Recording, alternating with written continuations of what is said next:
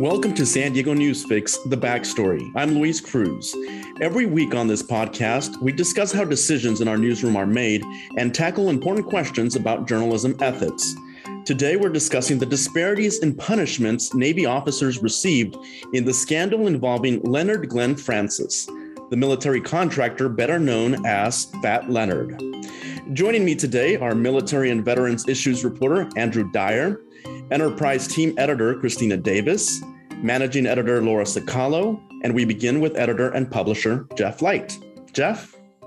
Hey, thank you, Luis. Um, so today we're going to talk about this uh, remarkable story that uh, Andrew has reported out over the last several years, uh, uh working uh, with Christina um, to to uh, prepare for publication this weekend, and as you said, uh, Luis, it, it, discusses the disciplinary and judicial process uh, around the Fat Leonard case.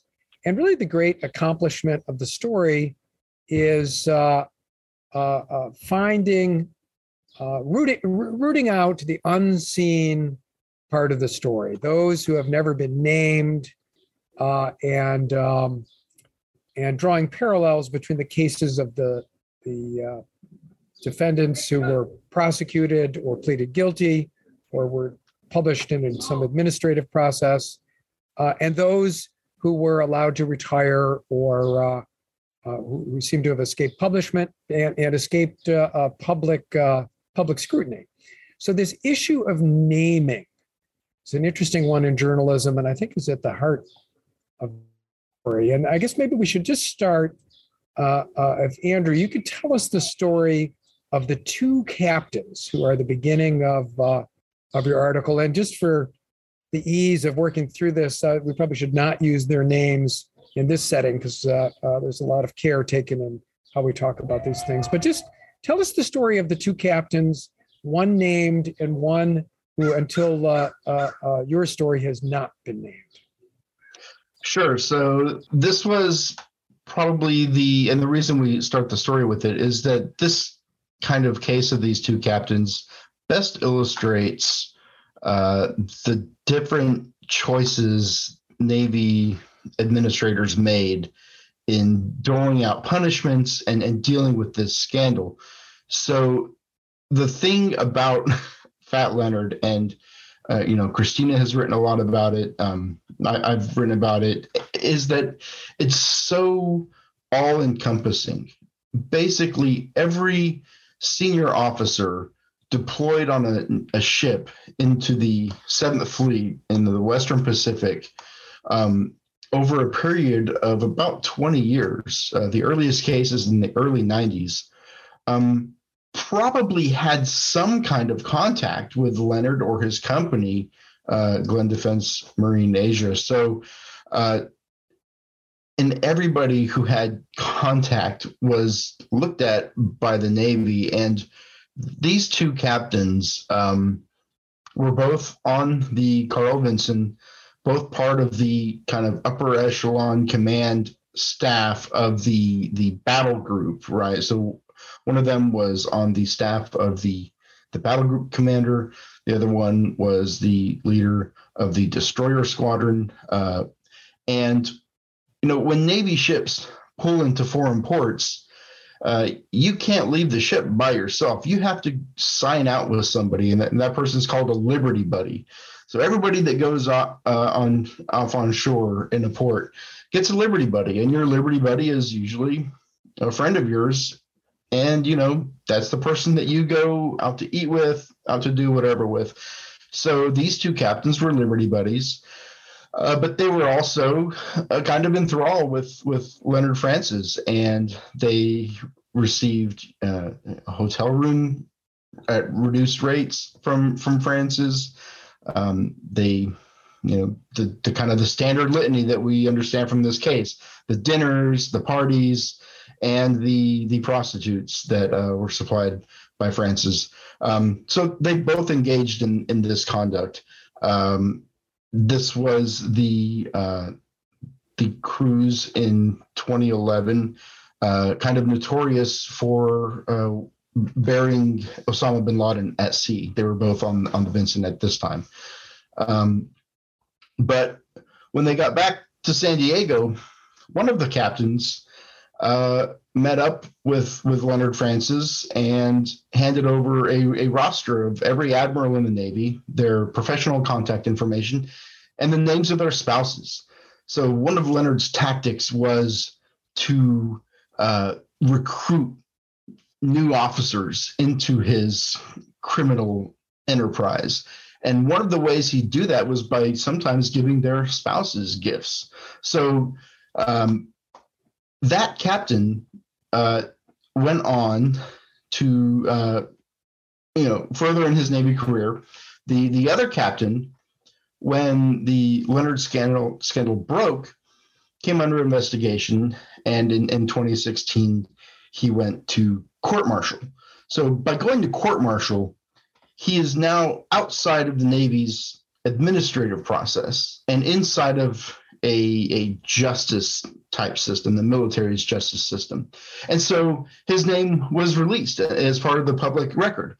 Um, and the second captain, um, well, he went through the administrative side of military uh, justice, if, if, for lack of a better term, and he received administrative punishment uh, for his conduct with Francis, uh, despite having given Francis something of value, which the first captain who went to court martial uh, did not. Uh, at least it's not in the the court record, and he wasn't accused of doing so. So, um, the first captain went to court martial. He was reduced in rank to commander uh, and retired. So that you know cost thousands over the life of his lifelong military pension.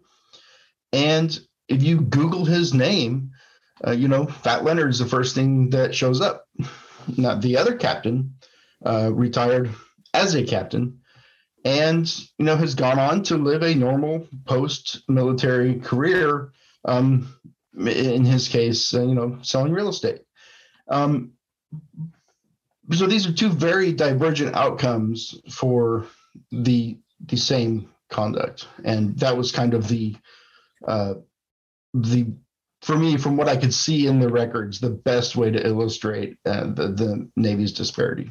Yeah, yeah. So it's a you know a very compelling uh, uh, anecdote that the two shore buddy captains uh, who uh, seem to engage in the same uh, misconduct. One is court-martialed and loses rank and status and his good name, and then the other who retires to Coronado and sells million-dollar real estate. So, you know, how is that fair? So, Christina Davis, I think there's a pretty compelling case there around the work that you all have done to dig out the secret story of the second captain and uh, what's interesting, I think, about this piece is uh, uh, it goes well beyond the two captains, right? There are, uh, uh, I think, some 120 people who were investigated.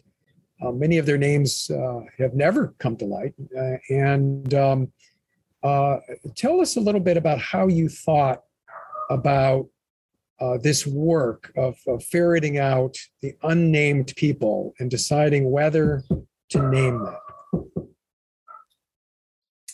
Yeah, I mean, there were um, a lot of discussions um, between Andrew and I and um, other editors. Um, so there were, uh, Andrew, correct me if I'm wrong, I think it's around 46 maybe names that have never been made public that we know of. Uh, uh, I think it's 46 that have been named, okay. and then a further uh, 70 or more that, that have not. Gotcha. I got those numbers uh, flipped around in my head. So, um, so that's still a ton of people that have not been named. And um, you know, Andrew did all of the detective work um, to to figure out how many we actually could identify, right? And and we identified, I think, you know, nearly two dozen people. I think at this point. Um, so yeah, out of those, uh, you know, nearly two dozen people, who do we identify in the article? And what we we landed on i mean the whole reason for the story was really to um, be able to point out those disparities, whether it was disparities within the um, the Navy's punishment system, right, um, and their investigations, just like those two captains, or um, disparities between who was actually prosecuted by the DOJ um, in criminal court here in San Diego, which I, have been covering a lot of those cases over the past nine years, um, versus who uh, wasn't prosecuted and went administrative in the Navy, right? So um, the people that we ultimately landed on are people who whose whose Navy records seem to show that they had very much um, the same kind of misconduct that um, uh, there, there, I think there's at least one um, who had the same kind of misconduct that um, other people were sent to prison for, right? But he went administrative. Um, and uh, you know, we, we, we picked out kind of some of the the worst offenders, so to say, um, of that group of people that we do have IDs for. Um, there are also some people that we decided to name because they were um, incredibly high ranking, um, you know, some vice admirals. And um, they, well, I would argue all vice admirals are in, you know, tremendous positions of trust. Um, these ones kind of are holding, um, you know, other kind of interesting roles as well. Like one was a delegate to NATO at the time uh, when he uh, was um, found to be, you know, taking an item um, from Francis, um, according to that Navy investigation. So, you know, ultimately, I think we're naming um, four in this article, and we felt that those um, were in the public's best interest to name. So, so sounds like some of your criteria were the sort of the rank of the person, right? Their uh, their power, their prominence, uh, uh, and I guess uh, you, are weighing that together with the level of wrongdoing and the level of inequity for you know the basic point of the story, right? Correct, and you know, yeah, it's there. It's far from a mathematical formula. Um, you know, there are so many different uh, little circumstances, you know, that weave through every every story, um, through every incident. But yes, those those were some of the, the main things that we focused on. And, and you know, I, I, I couldn't help but notice the uh, responses from some of these people that sounded like they weren't particularly, uh, uh, uh they didn't particularly welcome our, our inquiries. Let me put it that way. Did anybody ask uh, uh, you all to not name them because because it was going to break the secrecy? Did that come up? So I've, you know, I, I was uh, you know I've spent the last few weeks um, trying to talk with these people. Um, I've you know sent emails. I've uh, made phone calls to several numbers that we found affiliated with them. Um, I've sent people messages on LinkedIn, um, and uh, I, I, will be fair um, that not everybody that I reached out to uh, declined to at least engage in uh, some kind of conversation, but nobody wanted to uh, talk for this for this in this story. So, um, yeah, I, I guess I'd probably better leave it at that. yeah. So, uh, uh, Kahlo, uh, this topic of who is named in our report uh, is something that comes up throughout journalism, right? And as the managing editor, I think you face these decisions in all sorts of scenarios. Like how how do we decide who is named and uh, who is not named in the in the stories that we're writing in the Union Tribune?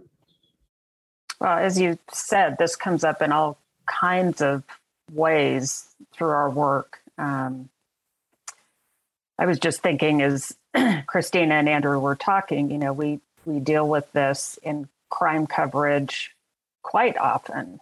Uh, and we have a lot of discussions about this. As Christina mentioned, there is no mathematical formula where we can say, okay, one plus three, you know, we have a four here. It, it just it doesn't work that way. And we have a lot of conversation about individual stories and individual sets of circumstance. Lots of times when we're dealing with a crime story, we look, as they did, at factors like the severity of the crime or the offense, as well as uh, the people involved, the prominence of those people, the relative position of those people. Um, if there is some broader social impact or uh, context that may influence our decision as well. But we deal with it in, you know, do we name a juvenile in a story? Uh, there are certain considerations in in those instances, and we we definitely have had conversations uh, about local stories when there have been incidents where a juvenile has been accused in a fatal shooting. Um, we've had conversations about naming victims. You know, our our standard is, for example, we don't name victims of uh, sex crime, sexual assault, unless they come forward, they choose to be named. Um, so there are all kinds of instances in which we wrestle with these questions. And lots of times, you know, the, the severity of an incident or the circumstances and the the prominence of the position of the people involved are, are part of the consideration. Yeah, probably a whole different podcast. Uh, uh yes. Uh, yeah. Uh, naming of victims. Yeah, as you point out, we don't name routinely uh, sex crime victims. We, we do name hate crime victims. It raises some interesting questions, I think, that uh, bear examination. Um, Andrew, I, I, just I wanted to close with a question to you because at the end of your story, you you talk to some people who, who point out uh, this choice by the Navy not to name people is nothing that they're compelled to do. There's no law that says wrongdoers cannot be um, uh, cannot be made public by the Navy. I, I was wondering, like, uh, whether that uh, uh, culture of secrecy um, aligns with the kind of culture of corruption that we found in the Fat Leonard trial. You know, is there a fresh air theory here that uh, the Navy uh, is might might now be considering, uh, having been through this great trauma of finding such a widespread problem in its ranks? Yeah, that's such a great question, and I really wish somebody at the Navy would answer it because um, when I bring them anything on this case, it's it's like an ice wall. Uh, they just they're not interested in talking about it. Um, there is a federal prosecution happening right now in San Diego, and as long as that is ongoing, you know, the Navy can say, "Listen, this is an open investigation. You know, we don't comment on open and active investigations, even though it's been going on since 2013." So it, it gives them kind of that cover. Uh, but the the non-judicial punishment part of it. So, you know, th- when the Navy released all of these records from its consolidated disposition authority. You know they looked at hundreds of officers um, and about just over 120 of them that they've released so far were found to have some kind of misconduct. Um, but they redacted the names of every single one of them in these uh, CDA records. Um, and um, speaking with uh, Mr. Brennan, the, um, the law professor, you know, that's a choice the Navy is making. He said, you know, there's no law he's aware of that mandates them do that, but you know, under the Freedom of Information Act, they they cite the a privacy clause in that law to withhold the names. Um, this has become standard practice across the military. The Navy's not the only person that does it. Um, they will cite privacy as a reason not to name somebody. Um, just recently at, at, Camp Pendleton, the um, the highest ranking enlisted leader of the uh, of one Marine Expeditionary Force was relieved of command, and they won't release their investigation into into why. They'll tell us that he was relieved, but they they won't say why, and they cite privacy for that. Well, you know, one MEF that's like a whole quarter of the Marine Corps. It's about 50,000 Marines. And this is the but you know, uh, it's it's become you know as me as the as a military reporter trying to get information about the military. You know, this has become a very real source of kind of frustration. You know, in dealing with this policy over and over and over again, and um, so yeah, it kind of makes you want to try even harder to find out the things that they don't want to tell you. Yeah, I think it's uh, uh, terrific reporting. Christina Davis, any last uh, uh thoughts on uh, this story or this issue? I just want to congratulate Andrew for sticking with this. He he had started on this uh, this project, so to say, um, at least a well, two years ago, I think. uh, it's it's uh, almost it was 2018. So, so there you go. I mean, and and and you know, I know COVID happened, and and and a lot of our plans got derailed. But um, I just want to congratulate him for for sticking with it. Um, and you know, it'll be interesting to see if if if anything else comes, I guess, out of you know once the story's published, if there's any kind of follow ups to it. Yeah, yeah, terrific piece of journalism. Uh, Luis? All right. Thank you very much, Jeff. That does it for this special edition of San Diego Newsfix. Don't forget to listen to San Diego Newsfix with Kristy Totten for an in depth look at local stories making headlines throughout the week. You can find San Diego Newsfix wherever you get your podcasts. For everyone at the San Diego Union Tribune, thank you very much for listening. Have a great day, everybody.